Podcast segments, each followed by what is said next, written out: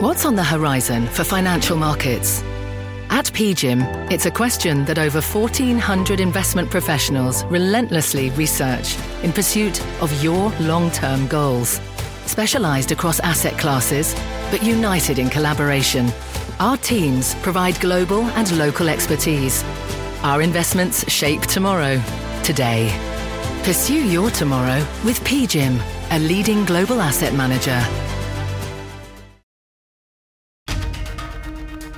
This is Squawk Pod. I'm CNBC producer Katie Kramer. Today on our podcast, can we all just get along? The co-chairs of the Problem Solvers Caucus join us, Congressman Josh Gottheimer, on following President Biden's lead and prioritizing common ground. We're all talking and we're not screaming at each other and we're actually working together. And as the president said this week, unity is the answer and we've got to turn the page on the division and it starts here. But not everyone's on the same page about Biden's proposals. A $15 minimum wage has has two of our guests at odds, Kevin O'Leary. This is the worst idea I have ever heard at this time. This is a crazy idea right now.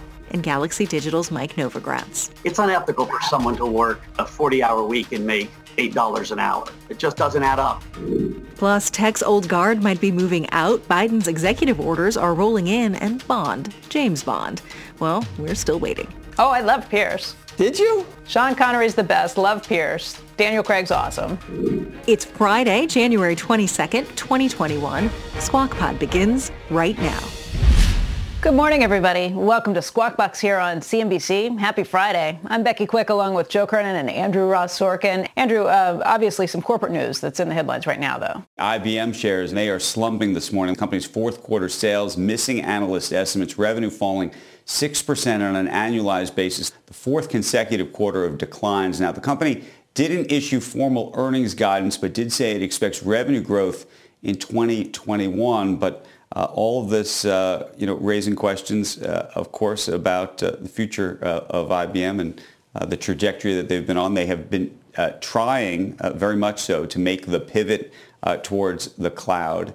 Um, Ginni Rometty used to come on our show, the former CEO, and talked about empty calories. When you'd see revenue come down, she'd say, don't worry about it. Those are empty calories. We're trying to get rid of those empty calories. But uh, now that the company has actually made some meaningful progress trying to get rid of those empty calories, now the question is whether the numbers we're seeing today reflect this idea of calories that are real calories lost. So yeah, we, uh, we, will we will see, but uh, investors we heard the same thing. Not not thrilled about the situation. Remember GE Capital? Yeah, yeah, yeah. Or GE? Yeah, we no no no no. The revenues are supposed to go down. We're we're shrinking GE Capital. We want to get you know that business is too volatile. So as we're shrinking that, revenues are going to come down, but it's all good.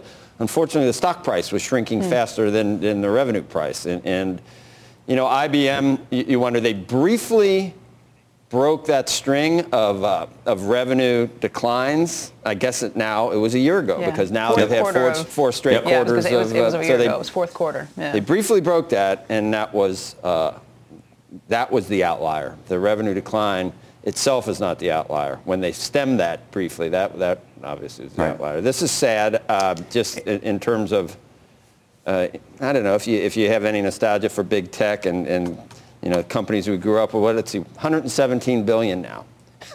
think how many IPOs yep. in the last year that companies that, you know, that you only heard of them the first time versus in the last over, six months. Versus and over it, a trillion it, for yeah. Microsoft. Yeah. Uh, yeah, 100. And then uh, I think we're going to talk Intel also. It's funny we yep. put these, the, Let, the components go in just to come out eventually, I think. They, they, they come in together and, and we'll see if they got together. Right. Uh, meantime, take a look at this though, Intel right now as well, because there's some news there as well. They plan to make uh, the bulk of their new chips now they're saying in-house, but they're going to begin outsourcing more production. Here's incoming CEO Pat Gelsinger uh, on the call. I am pleased with the progress made on the health and recovery of the 7 nanometer program. I am confident that the majority of our 2023 products will be manufactured internally.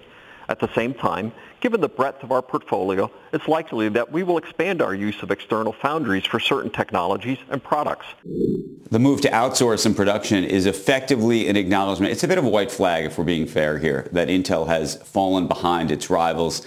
company posted record annual sales of nearly $78 billion fueled by pandemic demand for PCs, although much of that demand came from lower cost laptops that aren't as profitable. Intel said it rushed out its results ahead of yesterday's close because of potentially unauthorized access to some of its earnings related information. The company beat expectations on the top and bottom line, so you think this is good, and raised its dividend. But so interestingly, as we've talked about, you know, companies like Apple no longer using uh, those Intel chips, and I, have a I have an Apple uh, laptop right here. This has an Intel chip in it, but the the new ones.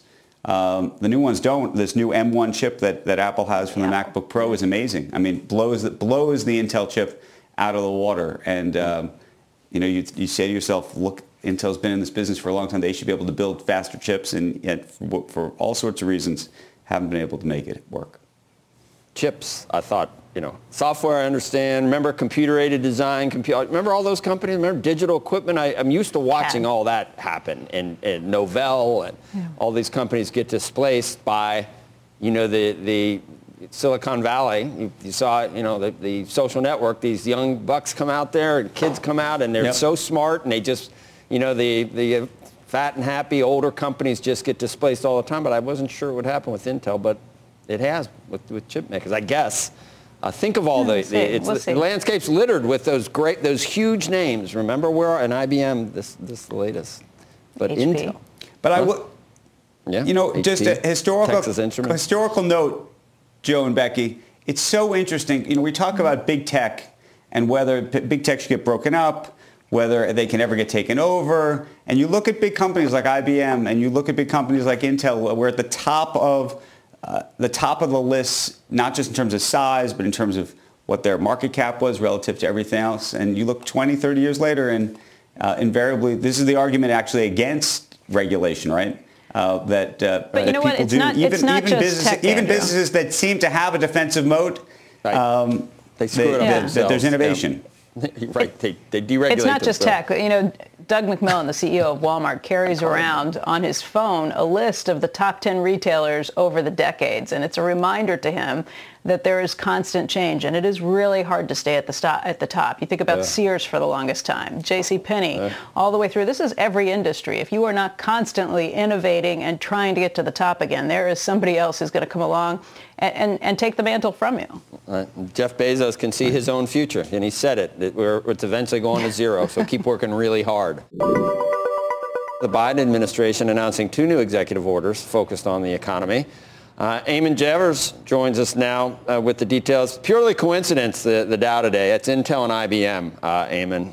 Uh, anyway, what's up? well, we're going to see these two new executive orders from the president today, uh, signed at about 2:45 in the state dining room. Uh, what the Biden team is saying here uh, is that they need to take this emergency action right away, just to focus on feeding children and adults in this time of pandemic when so many people are uh, experiencing food insecurity. Take a look at the details here as I walk you through. The first one, this is a COVID relief uh, executive order designed to feed people. They're going to ask the USDA to boost what's called the Pandemic Electronic Benefits Transfer Amounts. That's a COVID era program that pays now a, a, current amount of $5.70 per child per school day. The Biden team doesn't think that's enough money to get each kid uh, a nutritious meal each day. So they want to boost that up. They're going to also ask uh, to allow states to increase uh, SNAP emergency allotments. That's the Supplemental Nutrition Assistance Program to feed people. They're asking Treasury to expand and improve the delivery of the stimulus checks to those who didn't get them. They say there's about 8 million households in this country who didn't get stimulus checks last year when they were sent out to everybody. Uh, that's because they fell through the cracks in a variety of ways. They want to fill some of those cracks and make sure those people get the assistance that they need. And they also want to allow workers to refuse unsafe work and still receive unemployment. So the idea being in the pandemic era, if your boss is asking you to do something that's going to get you COVID, uh, you can quit that job and still be eligible for unemployment insurance. So that's something to watch. And then the second executive order is more focused on the federal workforce. And, and this feels a lot more like the kinds of things that the Biden administration would be doing anyway. Uh, they're talking about restoring collective bargaining and revo- revoking a number of Trump era executive orders affecting the federal workforce. They're also promoting a $15 an hour minimum wage for federal workers and for federal contractors. That can't start right away. There's a long bureaucratic process to that, uh, but they're kicking the ball off uh, and trying to push in that direction. So uh, an important element for the Biden team of getting that $15 an hour minimum wage across the board nationally. Brian Deese, the new National Economic Council director, is going to be in the briefing room at 1245 today, so watch for that. He'll explain these executive orders and also what's going on with that $1.9 trillion package, which the Biden team says is so important to the U.S. economy and to the rescue of the U.S. economy. Uh, of course, there's some Republicans up on Capitol Hill who are skeptical of that, so the negotiations are in full swing right now, guys. Back over to you. Those were the days, Amy, when we used to talk about collective bargaining for, for public uh, employees, et cetera, and, and we used to make the point that you know, they, they, they unionize, they get a bunch of money. Uh, I remember they, they used to, you know, they support certain candidates.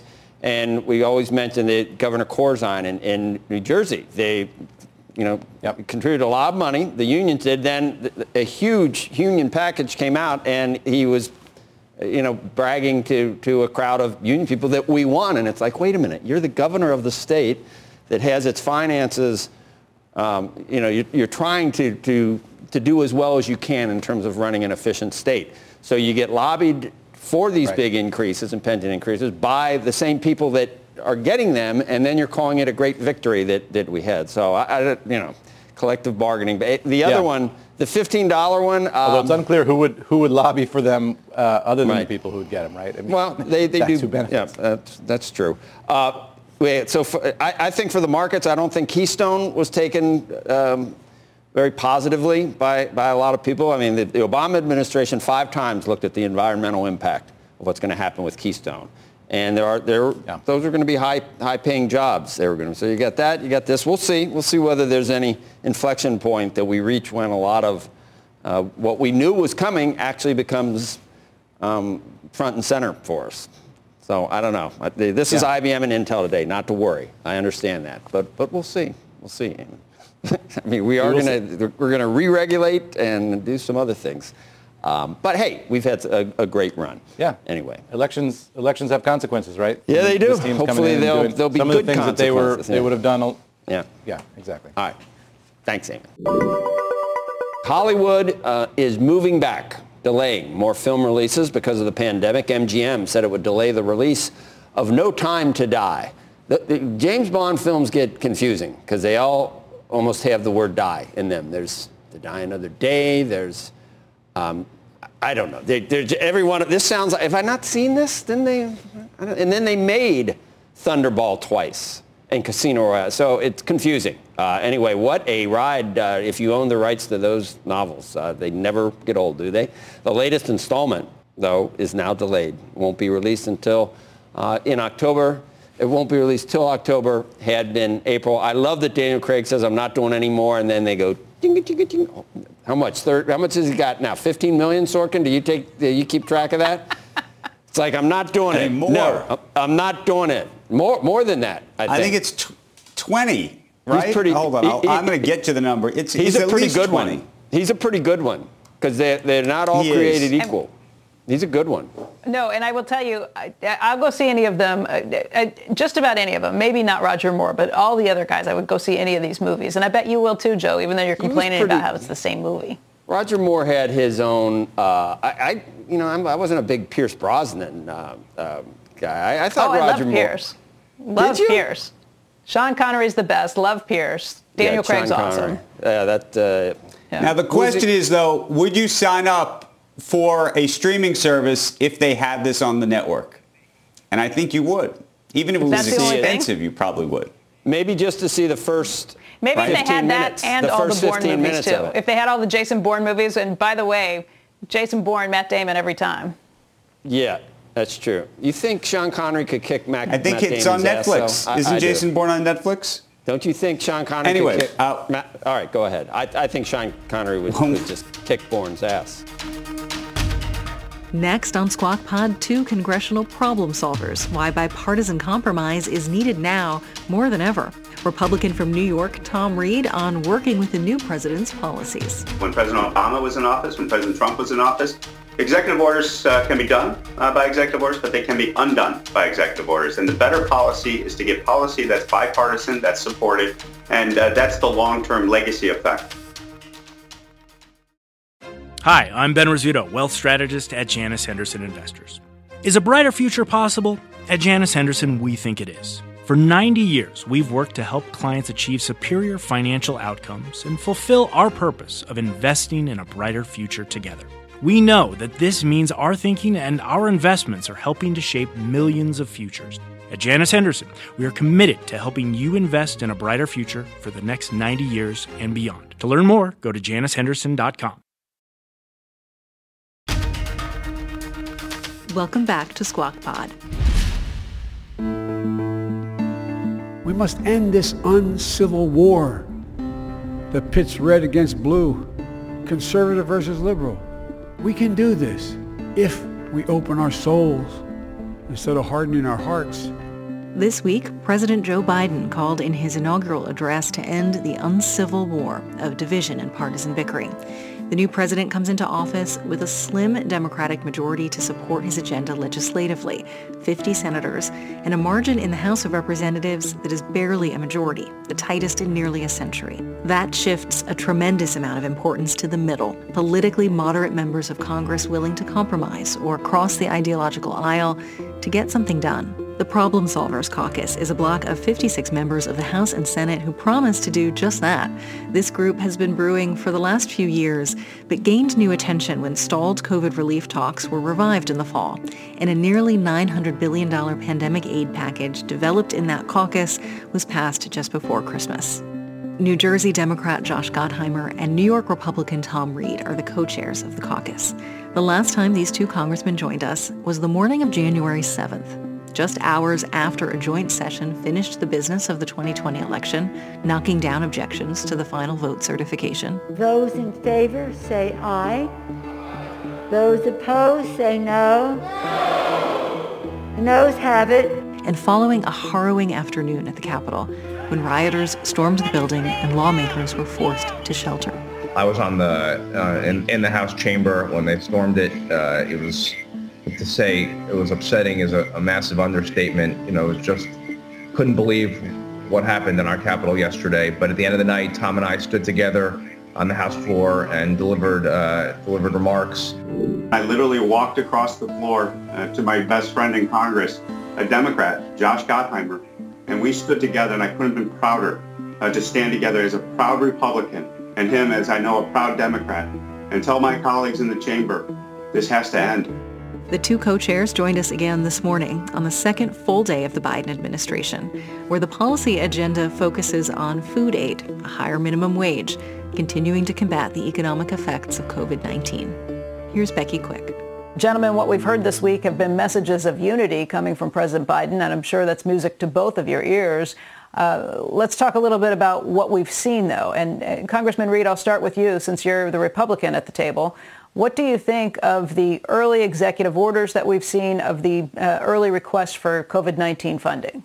Well, you know, obviously I'm concerned uh, about some of these executive orders and some of the action they're taking, and I disagree uh, with them, like the energy uh, leasing uh, proposal in particular. I think we should be developing our energy resources, uh, not cutting them off for energy security and economic reasons. But that being said, I've always said when President Obama was in office, when President Trump was in office, Executive orders uh, can be done uh, by executive orders, but they can be undone by executive orders. And the better policy is to get policy that's bipartisan, that's supported, and uh, that's the long-term legacy effect uh, that we need to do. And that's why people like us in the Problem Solvers Caucus uh, can come together, find common ground, and that's where we're going to have to keep going forward. And one of the areas of common ground should be COVID, getting it in the history books as soon as possible. That helps all Americans, and that's what we should be focusing on, in my opinion, right now to find common ground.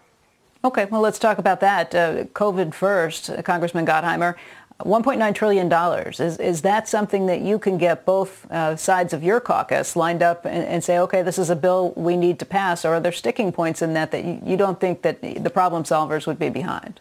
Well, and good morning. You know, we're still getting all the details of that package. What is clear is that the work we did at the end of the year and the package that Tom and I and the Problem Solvers Caucus, along with a bipartisan group of senators, worked on was to get emergency relief out as quickly as possible, which we did. and to get us through the first quarter. Uh, you know, the challenge is March will come fast, so we have to get to work on making sure that we can keep getting out resources, as Tom just said, to fight COVID, to beat COVID, get those vaccines out, to help uh, our families through a very tough time with food relief, which I know the president's working on today, but also more resources for unemployment, which will roll off in March, that extra unemployment dollars. And of course, state and local resources, which is something we didn't get in the last package, and a lot of our municipalities are hurting. But the bottom line is, and some of this was done through executive action already, we've got to get the help to beat the vaccine, get those resources out there. We're not going fast enough. The, the virus continues to ravage the country. You know, we know we've lost 400,000 people, and unfortunately, it's speeding up, not slowing down. So we've got to get ahead of it, and I think that's what's going to be key in whatever package we put out to make sure we have the resources to do that and to help us and our small businesses and families get through these rough months ahead. Congressman Reed, let's just focus on the COVID-19 package. Uh, obviously, things are still firming up, but we know where the initial markers have been laid down, and, and you can probably pretty easily tell what the third rails are in that. Uh, one of them would have to be the $350 billion for state and municipalities. Uh, another would be the $15 minimum wage. What, what do the Republicans in your caucus have to say about those issues? Is that something that you think you can find bipartisan support on, or will they continue to be the sticking points they have to this, to this point? Well, I think we have to first take a deep breath on the $900 billion that we did on the stimulus package that Josh and I and the Problem Solvers Caucus, a gang of eight in the Senate, worked on and got delivered uh, to the American people. Uh, so we got to see where that money goes. And then at that point in time, uh, then we can have a, a healthy conversation about uh, some of the ma- remaining issues. And state and local aid is obviously uh, going to be part of that conversation. Liability reform is also going to be part of that conversation because the lawsuits are now starting to pile up. And, and anybody who thinks that lawsuit and liability reform is going to go away and can't be needs to be addressed is, living in a fairyland uh, because uh, those liability concerns are real. People are losing their defense coverage under their liability insurance policies. And so we're going to have to deal with state and local and liability coverage uh, here in short order. And so I think there's an opportunity to do a package there. Uh, but when you're talking about 1.9 trillion, right immediately on top of $900 billion that hasn't even gone out of the Treasury's offices yet, it literally has just been approved and is being distributed as we speak. I think it's a little premature to start talking about another $1.9 trillion in total until we actually see how this money of $900 billion impacts the economy and where we stand as the vaccine that we need to come together on today gets rolled out and, and, and solves this issue of COVID-19 herd immunity that we all need to get to as soon as possible. So I'm sensing there's already some divisions that are popping up even between the two of you who have worked so closely and pulled so much of the caucus together. Josh, would you agree that there's time that we can wait and see before we need to decide what to do about the state and local municipalities aid? I, I would think that that's something you've been pushing for pretty hard. Tom and I always disagree a little bit before we agree. Uh, that's what's good about working together. You know, I, I, I think listen, you're, you're, there's definitely listen there, as as you probably know, there's uh, there's a desire first, and I feel the same way to see what resources have gone out the door, where we need extra resources. We've heard clearly that when it comes to COVID vaccine distribution and testing, that's an area that needs more resources. We have to get a sense of where we're going to be on the unemployment front, which continues to be affecting our country and a lot of families. How much more direct assistance we need to get to folks. You know, the another uh, the additional checks have been talked about, and so all those things need to be assessed, and we need to get the facts. But the bottom line is we've got to do something. And you know, people have talked about a more targeted package for the short term in terms of vaccine distribution and, and checks to families. Um, that might be one path we go down, but we've got to get it out of the House and the Senate. And we've talked, as we've talked about here, it's it's a narrow majority in both houses. So we're going to have to sit down and find that find that agreement. And and Tom and I and others will sit down and and, and hopefully really work together to, to find a way forward. But as Tom said, got to do something, and and that's really what this is about. Yeah, what I was going to say is how we do it in the Problem Solvers Caucus. Remember, uh, finding common ground legislation, it means you're a proud Republican and proud Democrat. It doesn't mean you just go to $1.9 trillion and you vote yes or no on that deal.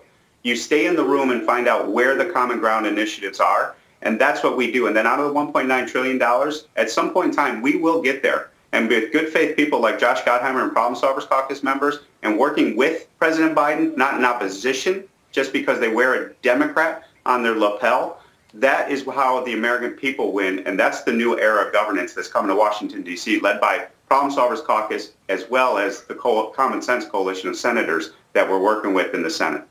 Josh, uh, just to, to back up a little bit, it, it sounded to me like you were, were saying maybe those $1,400 direct checks to people aren't such a great idea if you're giving it to everybody. You'd like to see more targeted uh, dollars going out? Is, I'm just trying to feel where the framework might be, even uh-huh. between you two. Is, is, that what I did? I hear that correctly? one of the things that have been proposed is doing it, doing more targeted resources and, and getting those dollars out in a more targeted way. That's an idea that's kicking around in yeah. terms of, of finding and finding a compromise.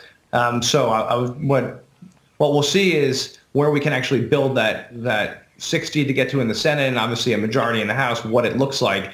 And I think, as Tom just said, we're going to have to work very closely, we will, with the Biden administration and, and to find out how we can get to what they need to help the country through the pandemic and to help our families and small businesses and obviously our local communities. We'll, we'll see in the next week this is going to continue to move around until we land in a place where we can build the support we need to pass this legislation. And, and I think that's what's good about this process, Tom said, is that we're all talking and we're not screaming at each other and we're actually working together. And as the president said this week, unity is the answer and we've got to turn the page on the division and, and it starts here.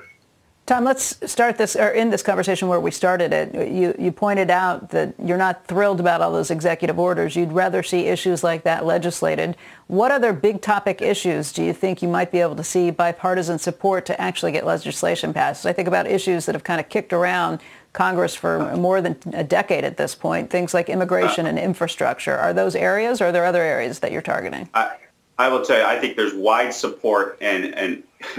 something on infrastructure, a trillion dollar infrastructure deal, I think we could come together in a heartbeat. Let's, I'll just I'll raise expectations here, and that's something as politicians we're not supposed to do. But if that truly got leaned into by Democrats and Republicans, setting aside their differences and putting the American people first, infrastructure, trillion dollar package, we could get there. There's an army of us that are ready to roll up our sleeves and deliver that for the American people. Let's get it done together. Congressman Reed, Congressman Gottheimer, thank you for your time. And we'll continue to check in with you as uh, we see these issues develop and see how that unity is going. Thank you very much. Coming up, the $15 debate, why minimum wage may become the crux of small business recovery. Shark Tank's Kevin O'Leary. Let's all admit and agree that small business are on their knees right now. To go tell us that we should brace for a 20% increase in our costs is just insane and Galaxy Digital's Michael Novogratz. I think we should focus on a living wage versus a minimum wage because, you know, living in Alabama and living in New York City are very different economies. We'll be right back. This podcast is supported by FedEx. Dear small and medium businesses, no one wants happy customers more than you do. So you need a business partner just like you. Like FedEx, who understands your passion for serving your customers because they have the same commitment towards you. That's why FedEx offers you picture proof of delivery, packageless and paperless returns, as well as weekend home delivery to 98% of the U.S. on Saturday and 50% on Sunday. See the FedEx service guide for delivery information. What's more, FedEx Ground is faster to more locations than UPS Ground. Trust FedEx for timely deliveries. See what FedEx can do for your business. Absolutely, positively FedEx.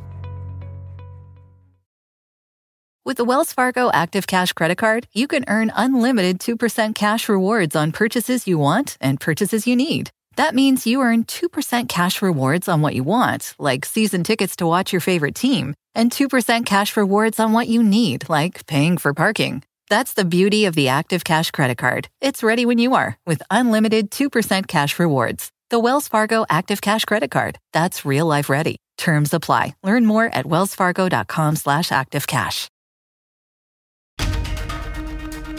You're listening to Squawk Pod. Oh, I thought it was you, Andrew. I'll go. Good morning. I, you know, I wanted to hear from you. I wanted to hear a good morning. I'm Joe. Good, morning. good morning, morning welcome. and welcome to Squawk Box, Joe. Uh, all, all, uh, all, together now. Ready? One, two, three. Good morning. Good morning. Good morning, and, class. Oh, we can't do it because of the delay. Good morning and welcome to Squawk Box. That's another problem uh, with these remote uh, location. Anyway, good morning. Uh, I'm sorry. That's my mistake. I'm Joe Kernan. That's not a mistake. I am Joe Kernan, along with Becky Quick, Andrew Ross Sorkin. We set up a, a, a debate about a $15 minimum wage, whether it's uh, politically possible, what it would mean for workers and for business. Uh, we're joined by Mike Novogratz, CEO of Galaxy Digital, uh, and Kevin O'Leary, chairman at O'Shares ETFs, Shark Tank co-host, and a CNBC contributor. How many businesses do you have uh, investments in, O'Leary? In America in almost every sector. in almost every geography. This is the worst idea I have ever heard at this time. This is a crazy idea right now. Uh, but give us what, what would it do? What would you do with the businesses that you're running that it, that you, you have employees? Would would you not hire people that you were going to hire? Would you fire people that are currently employed based on uh, the business not making sense with uh, with wage prices that high? First of all, Joe, let's all admit and agree that small business are on their knees right now. We have never gone through a period since March 7th like this ever. And to go tell us that we should brace for a 20% increase in our costs at a time when purchase behaviors have changed all across America and we're trying to figure it out is just insane. And so, yes, we would start to look at cutting employees, not hiring new people. It's, it's not the, this is not the time for this idea. It makes no sense. It doesn't take into account the different regional costs of living. And on top of that, we're pouring maybe another PPP program on the top and then taking it away from the minute they get it. I mean, that is, that is beyond insane. That's the definition of insanity, doing the same thing over and over again, expecting a different outcome. This is not a good idea. Let me suggest another. It's not fair to criticize policy unless you have an alternative that may be better. And maybe I can get my esteemed colleague here to agree with me and support this idea. For the next 24 months, just the next 24 months, any business under $100 million in sales or one that wants to be started by an entrepreneur pays no federal tax and is not bound by any minimum wage. Do that for 24 months and watch what happens. And in addition, cancel the PPP. I've seen what happened since the last March and April PPP. 50% of that money was completely wasted. And if Congress ever decides to shine the light on those loans, it's going to be let really me get to, ugly. Let me get, let me get to Novogratz. So, Mike, your idea is to pay employees in Bitcoin and have that quadruple, and then they're making like 30 bucks uh, an hour. Is that how you? Is, is that? Is, that's what I we say a couple of things to, to start. I think we should focus on a living wage versus a minimum wage because you know living in Alabama and living in New York City are very different, uh, right. you know, different economies. So that would be my first thought. My second thought is, listen, the bulk of people making less than the minimum wage don't work for small mom and pop businesses. They work for the big box retail stores. 85% of people that work in big box retail make less than the living wage in the county they live in. That's crazy. That's the Home Depots of the world. Uh, that's the Lowe's of the world. It used to be Walmart until they it got so much pressure. Uh, it's it's quick service restaurants, uh, you know, and so these are big big chains where people are making lots of money. Uh, it's unethical for someone to work uh, a 40 hour week and make, you know, eight dollars an hour. It just doesn't add up, especially. But they're mostly going up, Mike. The, a lot of those, you, you know, Target, Walmart, all those places, it, without any government intervention or, or, marketplace finagling, they've all gone up to. They're, they're paying fifteen dollars already, and that's that's organic. And they, you know, we're they've got, they've got in a strong economy. In a strong economy, you're trying to get a bunch of workers, and they can demand that uh, to pay. But, but Joe, I think in a lot of reason, Amazon moved its wages, Walmart's moved its wages because of political pressure, because of social and political pressure, mm. because of AOC screaming at them and say, "How can you not pay any tax?" And pay your workers so little? How can the government be subsidizing your employees with food stamps, right? It was like $3 billion of food stamps the government pays into Walmart employees who then spend them at Walmart. That just doesn't make sense when, you know, when Walmart's one of the most profitable companies in the world. It just doesn't. Kevin? You know, the market is an amazing thing. The American entrepreneur is a force of nature. And by putting any kind of constraint on their decisions, in terms of battling back from basically an economy that was shut down on them for no fault of their own is a huge mistake. My whole point yeah, but, is it's not the Kevin, time. The Now's not the, the time. The market hasn't worked for 50% of our economy for a long time. And the, the medicine that, you know, the central bank governors and the treasury chiefs well, hold, hold on. 50% of the jobs in America come from small businesses. Half the economy is driven by the ones that you just poo-pooed and said, no, no, it's all about Walmart. No, it isn't. It's all about my businesses that hire 28 people that start and grind it out. Their family businesses in Oklahoma and Tallahassee and Chicago suburbs. They're the we, ones. We, they can't we, afford $15 minimum wages. They're the ones. They're the American entrepreneurs. We had our Capitol attacked two weeks ago. Uh, we have this tension in America because We what does that this- have to do with the minimum wage? It has a lot to do with it because we have a huge gap between rich and poor, which continues to get wider every year between Republican and Democrat administration, and it's fraying the social fabric of our country. Period. And that's why we have both populist why movements on the right you and the left. support?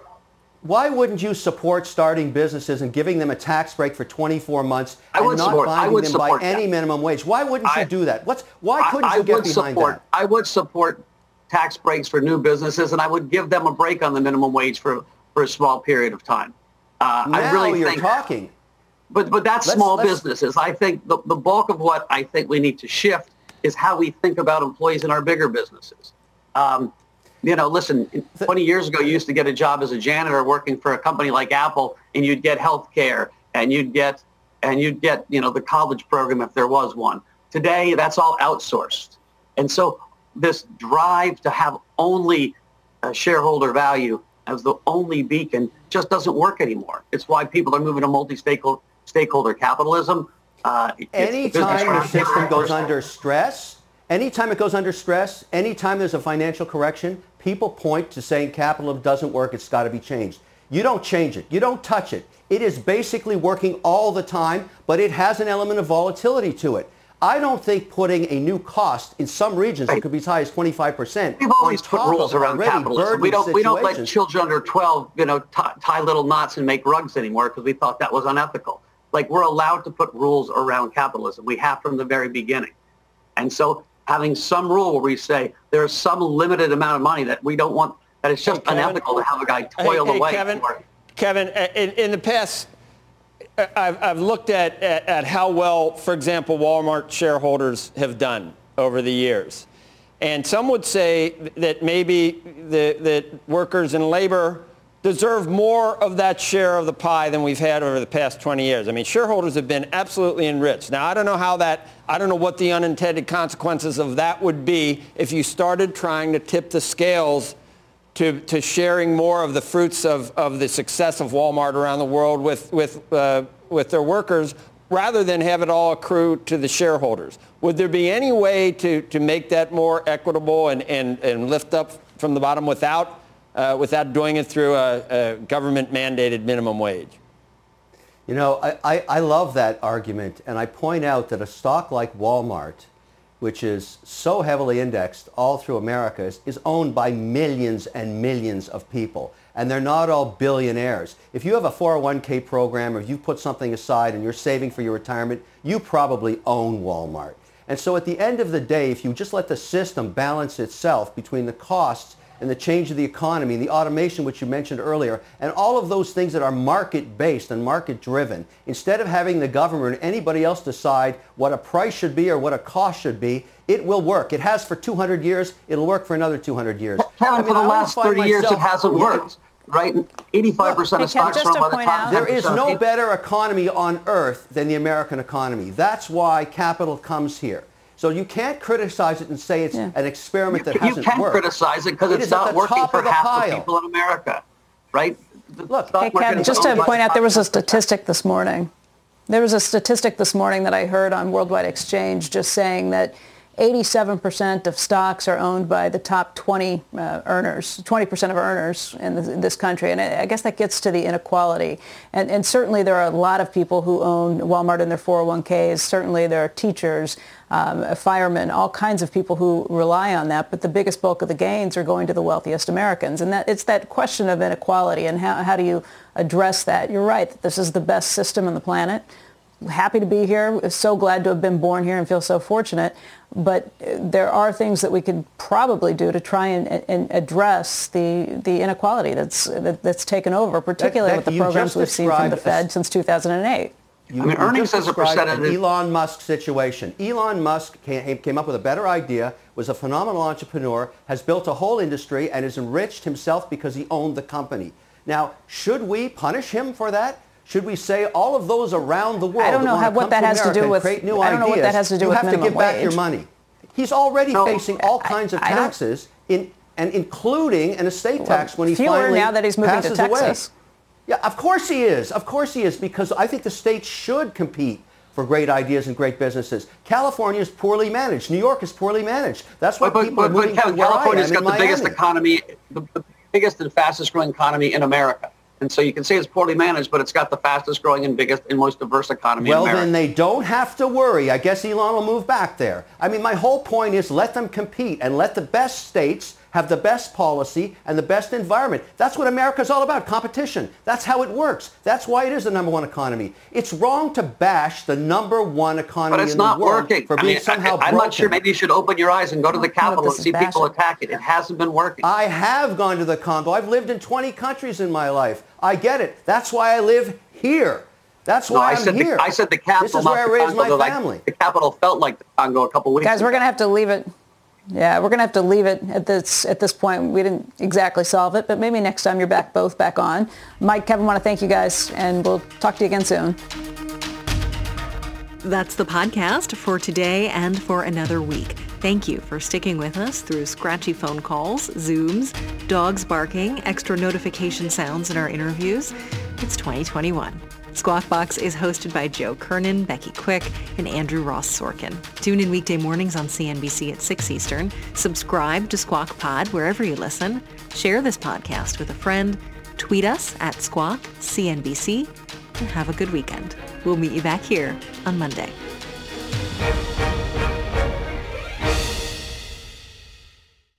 This podcast is supported by FedEx. Dear small and medium businesses, no one wants happy customers more than you do. So you need a business partner just like you.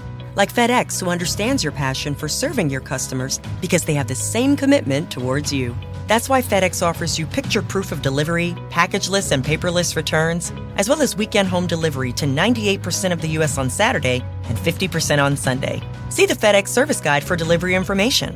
What's more, FedEx Ground is faster to more locations than UPS Ground. Trust FedEx for timely deliveries. See what FedEx can do for your business. Absolutely, positively FedEx.